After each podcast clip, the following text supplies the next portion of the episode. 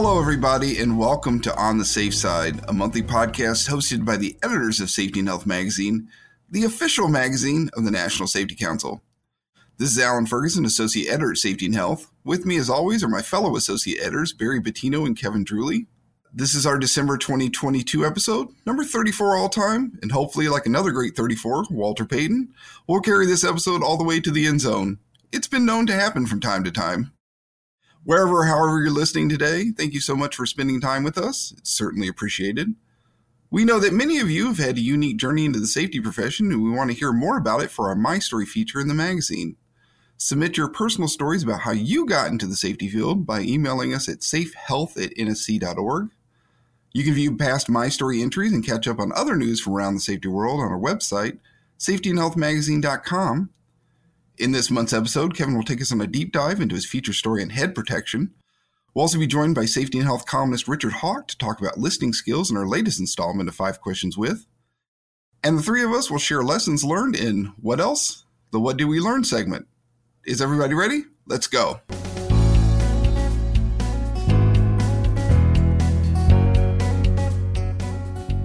Each month here at On the Safe Side, we take a look at a feature story from the latest issue of Safety and Health magazine, which we call our Deep Dive segment.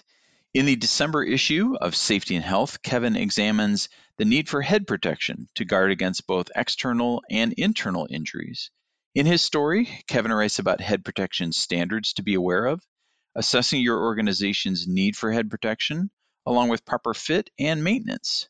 So, Kevin, could you take us on a dive deeper into this topic?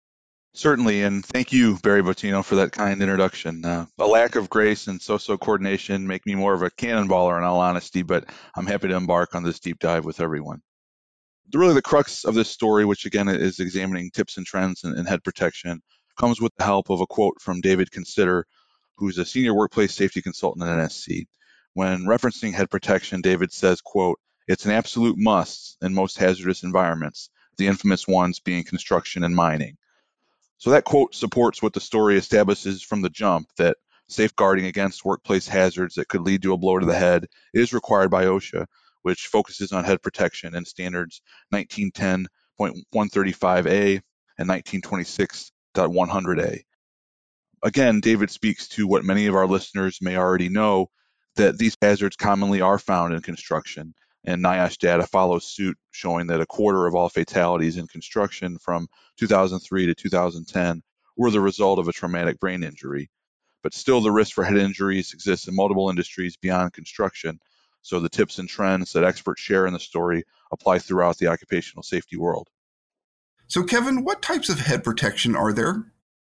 The primary ones discussed in the story are hard hats, bump caps, and helmets, and there are strengths and limitations for each, which we get into in the story and is also is discussed and, and really driven home by everyone. The usage is really going to depend on the type of work and the hazards you anticipate in your workplace.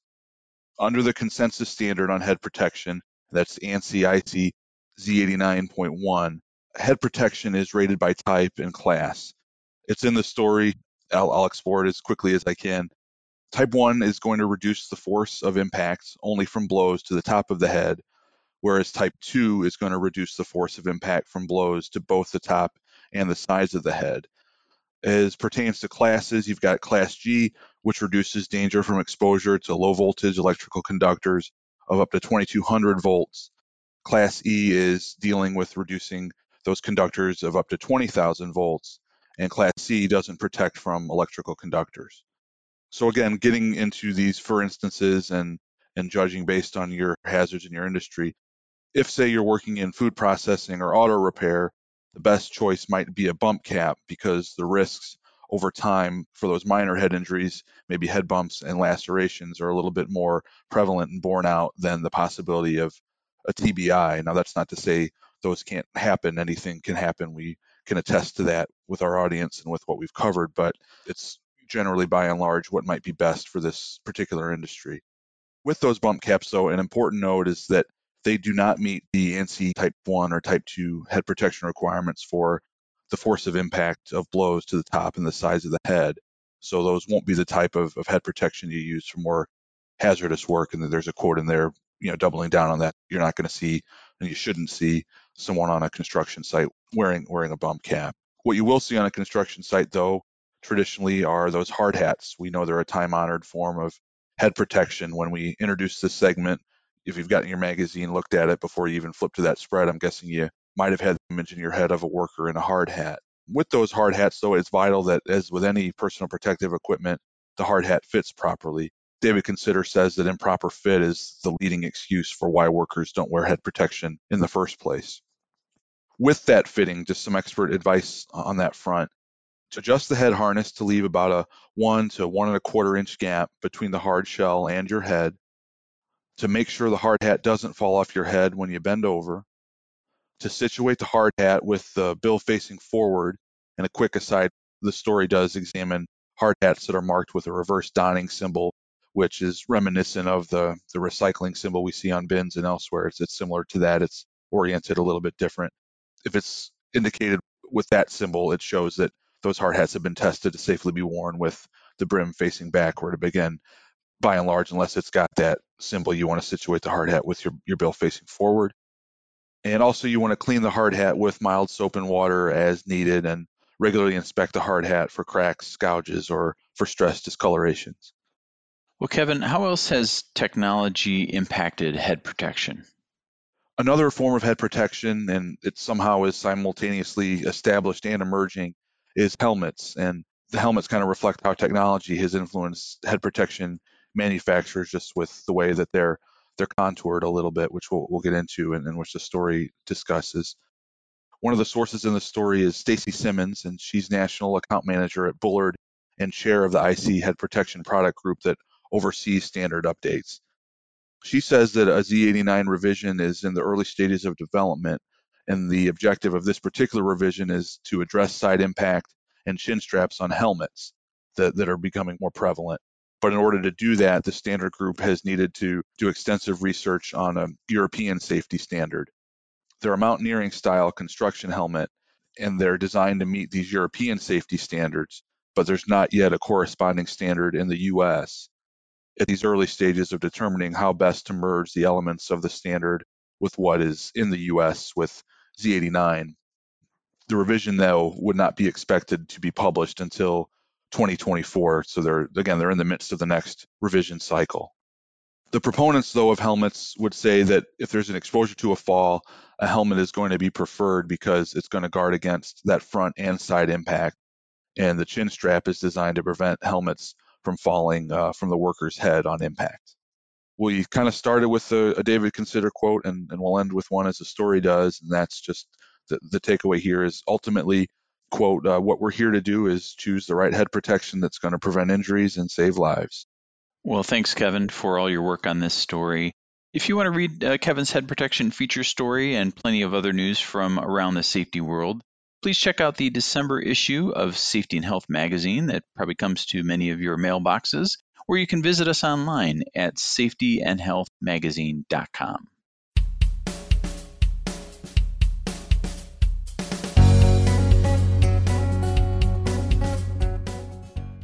Every safety professional has a unique story, so what's yours? Safety Health Magazine wants to hear about your unique path into the occupational health and safety field for our My Story column. Email your submission to safehealth at nsc.org to share the road you traveled in your career journey of keeping workers safe and healthy.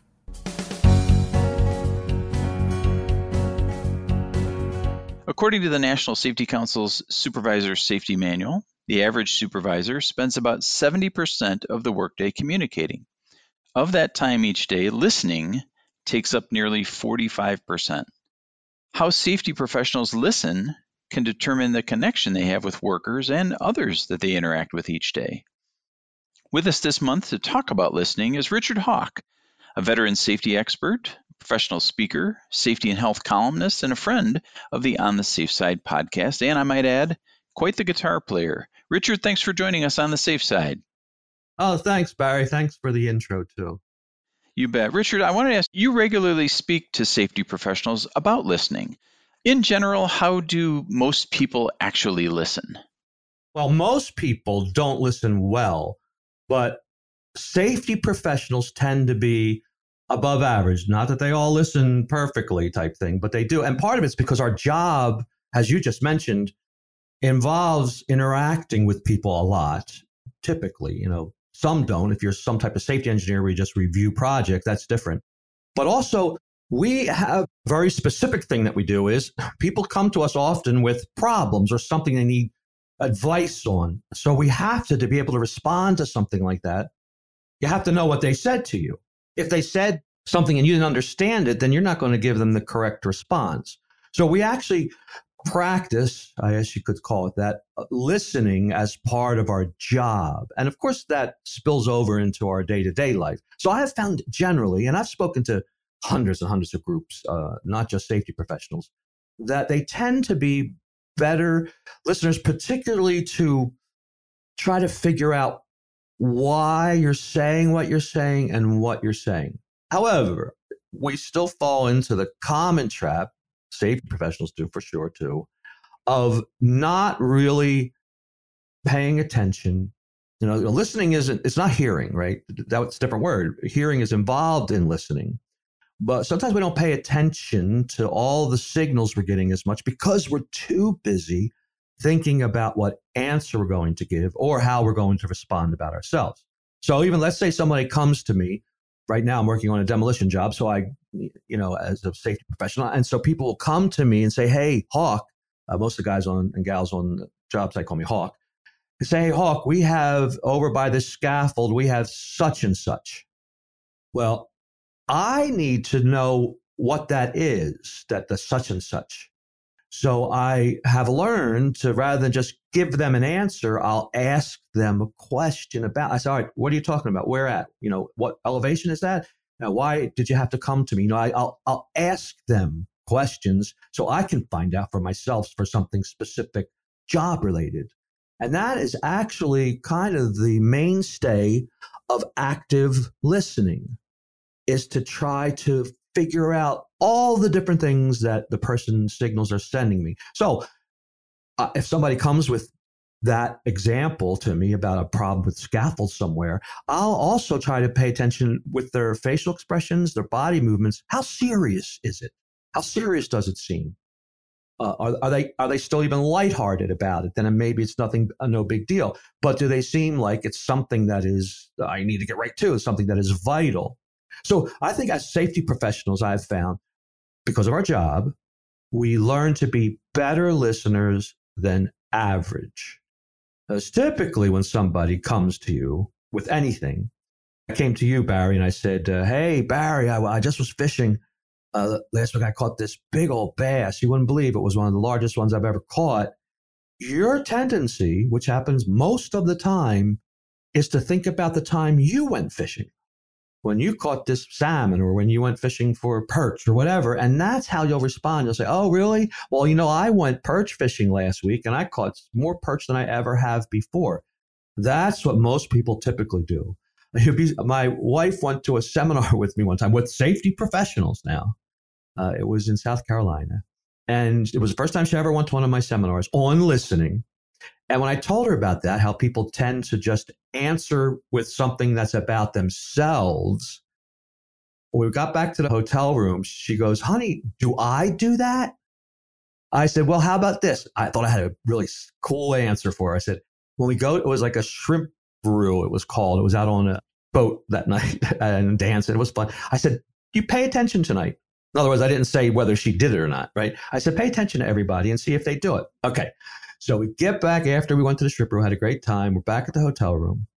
And I should have kept my mouth shut, but I didn't. I said, Hey, honey, I said, How about what I was talking about at my seminar about listening, about how people just talk about themselves when somebody says something? She goes, Oh, my word. She goes, Everybody does it. And then she looks at me and it's not a uh, loving look. And she goes, I do it too. She said, You give seminars on this why didn't you tell me that I do that? So uh, she wasn't really mad at me, but she was like, why didn't you tell me I do that?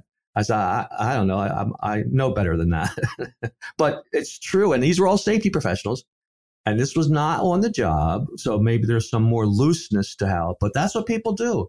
They, when you talk to them, they'll be thinking in their head typically what their response is going to be. You know, I don't know who said this, but some wise person said that the Uh, opposite of talking isn't listening, it's waiting for your turn to talk. And that's what we got to beat up. That's what we got to stop doing if we want to be better listeners. And one of the best ways to do it is with any social skill or with really any skill is to purposely pay attention to how we listen.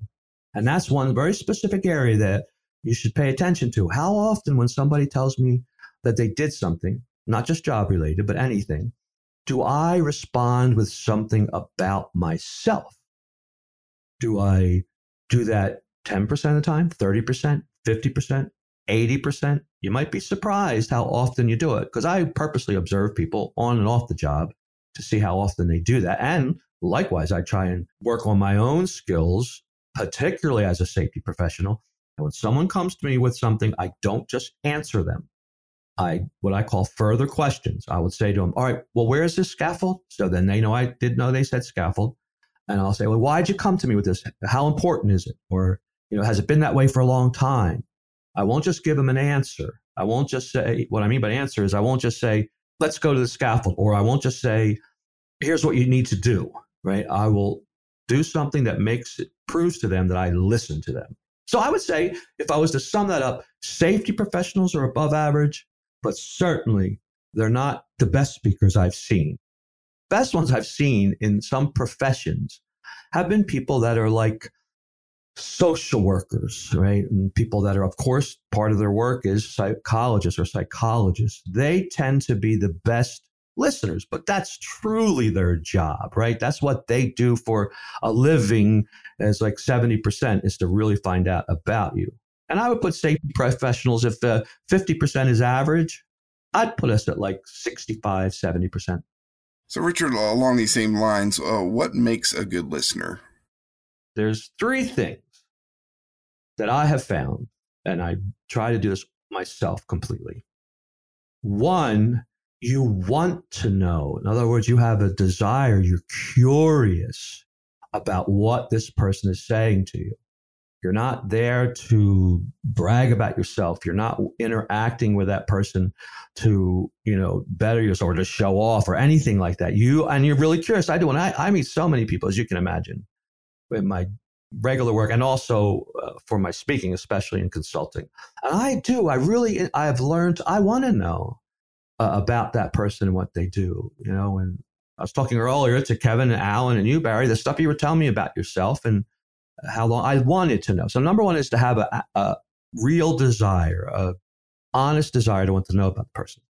Second one, second thing that makes somebody a good listener is that they think about what the person is saying, about what they're saying, not about what you're going to say back to them.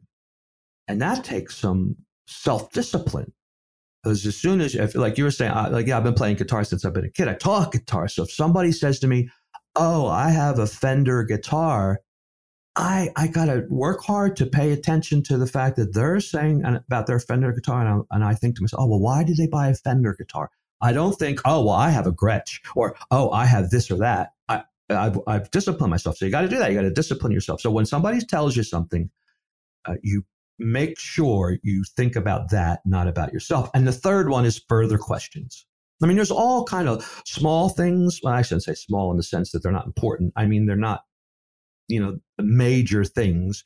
Good eye contact matters, but some people have problems with that. You could still be a good listener. Helen Keller was a brilliant listener.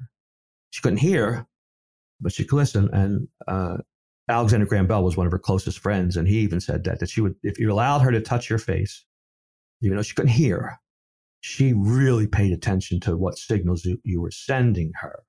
And then that's what she paid attention to. And then she would, which I'm talking about, ask further questions. So if you said to me, uh, Barry tells me about him going fishing and he caught this big bass, I would say to him something like, Do you go bass fishing a lot? Do you like bass fishing the more than other fishing? You know, some kind of thing. They're called further questions. And sometimes I get this though at my well, won't I seem like an investigative reporter? No. Not if you ask further questions about what the person asked was talking about. In other words, if Barry said bass fishing, and I said something like, um, Well, where'd you get the money to do that? That isn't really what he's talking about. He's not talking about his finances, right? He's talking about actually catching a big fish. So as long as you stick to the subject, you can ask a lot of questions. In fact, people will end up feeling really good about the fact that you're interested. So there's the three things that main things that make up a superb listener. One, you want to you want to know what the person is saying. You're curious. You genuinely are looking forward to hearing what they have their story, whatever that story is. Number two, you work on not thinking about yourself and how you relate to the topic more just really try and think about the topic. Now at some point you can certainly. Uh, you don't want to just always ask questions uh, eventually i would tell barry that i like to go perch fishing sure and that helps you connect. But i'll do it purposefully after i have paid attention without thinking about myself to what he said. And the third thing is to ask further questions and that also signals that you want the person to continue with what they're saying. If Barry says he caught a big bass and I say I caught some perch, I didn't send him a signal that I wanted to hear more about his bass fishing, did I? No. And so there are the three main things that cause somebody to be a superb listener. You indicated, Richard, that safety professionals are above average listeners in your view. So, in what ways does listening benefit safety pros? It benefits you in all different ways, but particularly safety pros, it really is important. You develop good, trusting relationships with the people you work with. They need to trust you because you're the safety, and I put this in quotes, cop, right? That or somebody who's there to, you know, make them follow the rules. That's like how you look like as your position and your job to people generally at first. They come to really trust you and want to tell you stuff. You need to develop that. It doesn't happen naturally. It just doesn't. And so one of the things that listening does is get people to trust you. If they can tell you're really interested in what they're saying and you're listening to them, and then they'll tell you more. They'll tell you things that they wouldn't normally tell you after you build that relationship. And that's why it's important. Another thing is you get to know what's going on in the field. I mean, you got to do that, right? I mean, you, you can go inspect things all you want. You can't be everywhere all the time. You need to have folks that are out working come to you with things, positive things. You know, we had this trench and we used the trench box and we had this and that and this is all great. You know, you need that, but you also need them to want to come to you and say, oh man, we dropped this, we were doing a lift and, and we dropped this pipe down on the ground or whatever. And they want you to come and see and tell you what happened, see what we can do to stop it. And they trust you that you're not just there to holler at them. And listening is what does that. Plus, this is a little aside, but trust me, this is true for sure. It helps you with stress and the safety professional, particularly, because if you really are listening about a person and paying attention to them and care what they're talking about, you're not thinking about yourself, right? That's a big thing. One of the main reasons we have duress in our life is because we mull over things about ourselves. That's what causes almost all of our thought stress oh, what's going to happen here? What am I going to do this? Oh man, I hope this doesn't make it so that our record ruins our record. All that kind of stuff. Well, if you actively listen, purposely just pay attention to what the person's saying, you can't be thinking about yourself, really. And then that reduces stress. So that's like a personal thing that helps you. By the way, I got to tell you something I've learned throughout my life. And I love to go to restaurants and bars. I love playing pool and parties. And, you know, I'm a very gregarious person, as you can guess. People like people who listen no matter where you are. I don't care where you go. You can never be, nobody's going to say, Did you see that hawk guy? All he ever did was listen to us. You know, unless you're there for nefarious reasons, which you're not, of course. But uh, people like you. They just like you more, uh, even if it's nothing related to safety, just in your life. And so uh, that's how it benefits. And the safety professional gets to know more and more in the field. You know, when I've been on a job site, like construction sites where I was doing a safety consulting, at first people won't open up to me, but after a little while, they tell me everything. And that's what I want. And not for because I want to get them in trouble. It's because I want to know what's going on so I can do better at my job as a safety and health professional.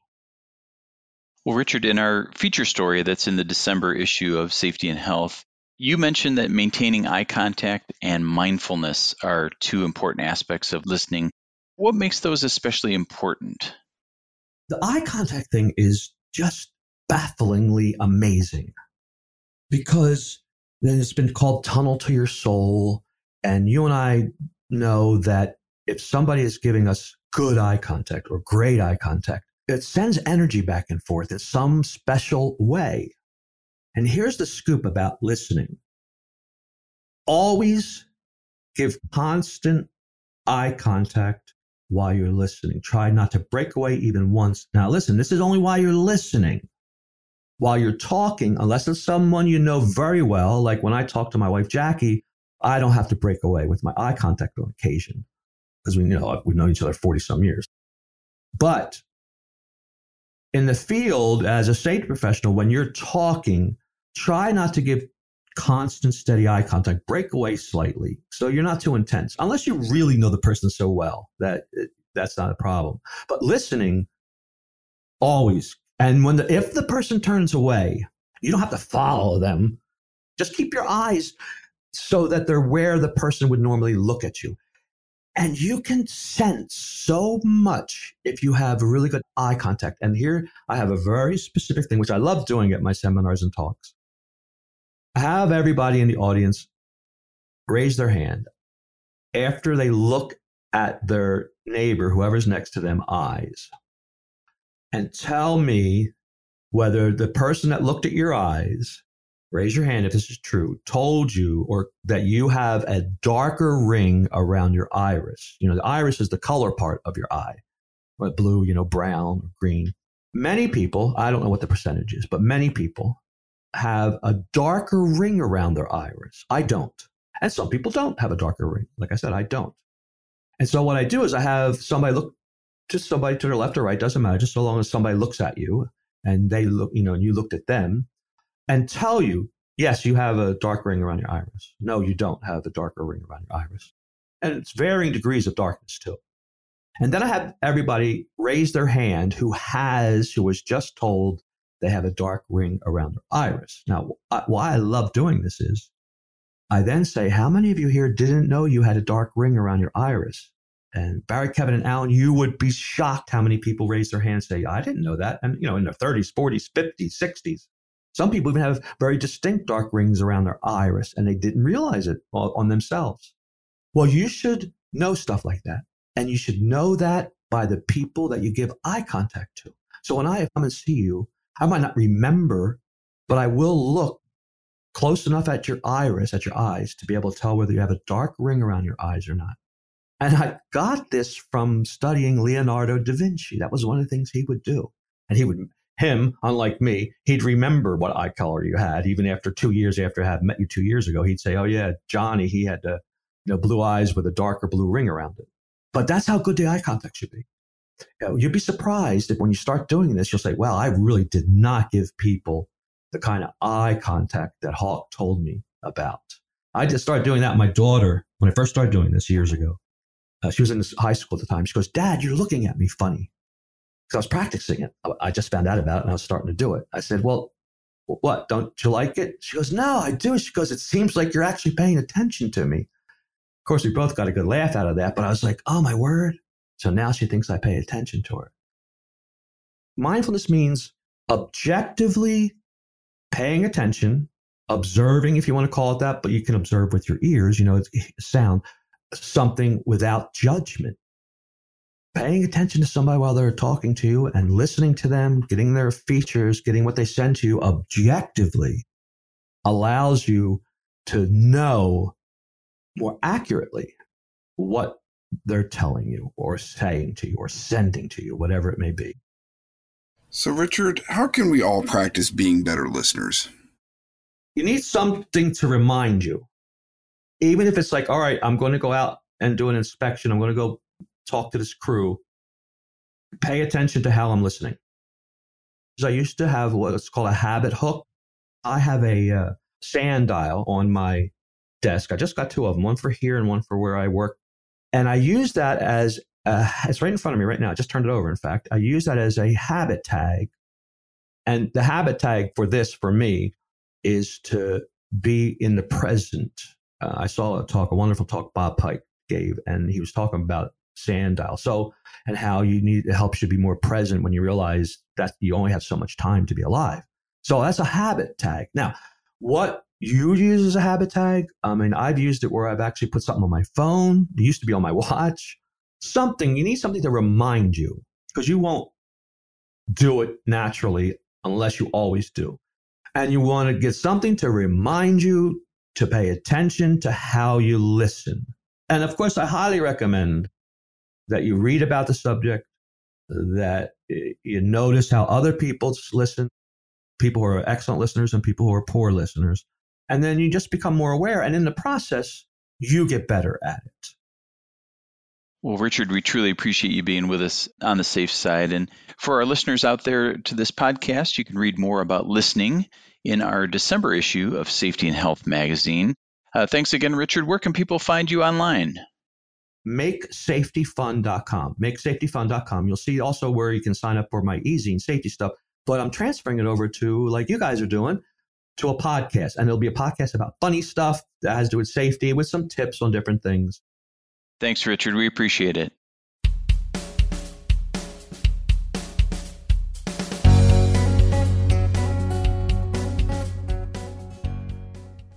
As we approach the end of this episode, it's about that time to discuss what we've learned in the past month, whether on the job or off.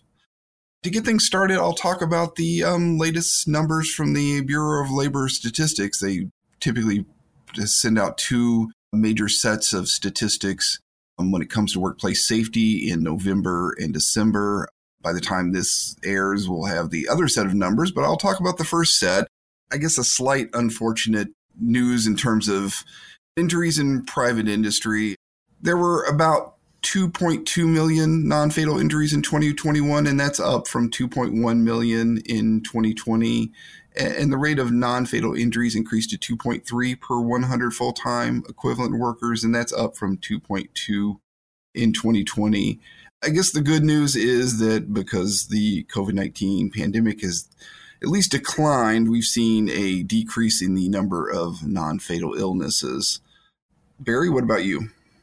Well, Alan, I, I, recently wrote an interesting news item for our website. It was a Canadian study, and the big takeaway was that 70% of workers who are injured on the job are experiencing persistent pain 18 months after being injured. And the study really dives into the importance of reinforcing modified duties if necessary when folks return to work, and also the importance of return to work planning when someone is injured. So you can check that out at safetyandhealthmagazine.com. Kevin, how about you? I learned that even though, as we've discussed and attendees at Congress and Expo here, that even though there can be little change in the OSHA's top 10 most cited standards of the given fiscal year, that there at least can be some new wrinkles in, in safety and health. This year we presented the breakdown of the regional top 10 data, the, the 10 OSHA regions. And while a lot of that is top heavy with the usual suspects for the, the federal data, there were a few differences and things to highlight kudos to our senior graphic designer Mike Sharkey for laying that out and, and presenting it. Folks and subscribers of, of, the magazine know it's quite the spread just with all the different presentations, but thought it really augmented things and just was a different visual presentation. Little trivia on that note: hazard communication, which was the second most cited uh, federally, was number one and, and two OSHA regions, numbers three and nine.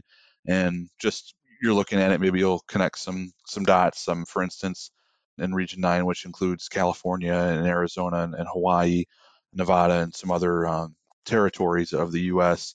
Electrical general requirements and electrical wiring methods are second and third most cited, respectively. And then fire protection, portable fire extinguishers is fifth. So, not to typecast, but you kind of read those in succession and you think, okay, maybe there's an, an electrical mishap and it leads to a fire on, on a job site good ad on our part. The, the regular things, in, in, addition to the data, the Q and A with Patrick Kapust, who we'll, we'll thank once again for being so giving of his time. If you were there in San Diego this year, we we did a, a second presentation just because of there was an overflow crowd at the first. We always appreciate OSHA's cooperation with the top 10 and, and everyone on, on the team. Is there something important that you learned this month? Share it with us via email at safehealth at nsc.org. Thank you, everyone, for joining us for this month's episode. We know that your time is valuable and we appreciate you spending some of it with the three of us. If you'd like to share some feedback, email us at safehealth at nsc.org. We'd also appreciate you rating and reviewing this podcast. To find stories such as the feature on head protection and all of the latest news from around the safety world, visit us online at safetyandhealthmagazine.com. Make sure you follow us on your favorite social media channel. You can find us on Facebook, Twitter, Instagram, or LinkedIn. Original music for this podcast was composed by Steve Maslin. Thank you, Steve. We'll be back next month to have more safety related discussions, talk to trusted voices from around the profession, and hopefully make you smile a little. In the meantime, please stay on the safe side.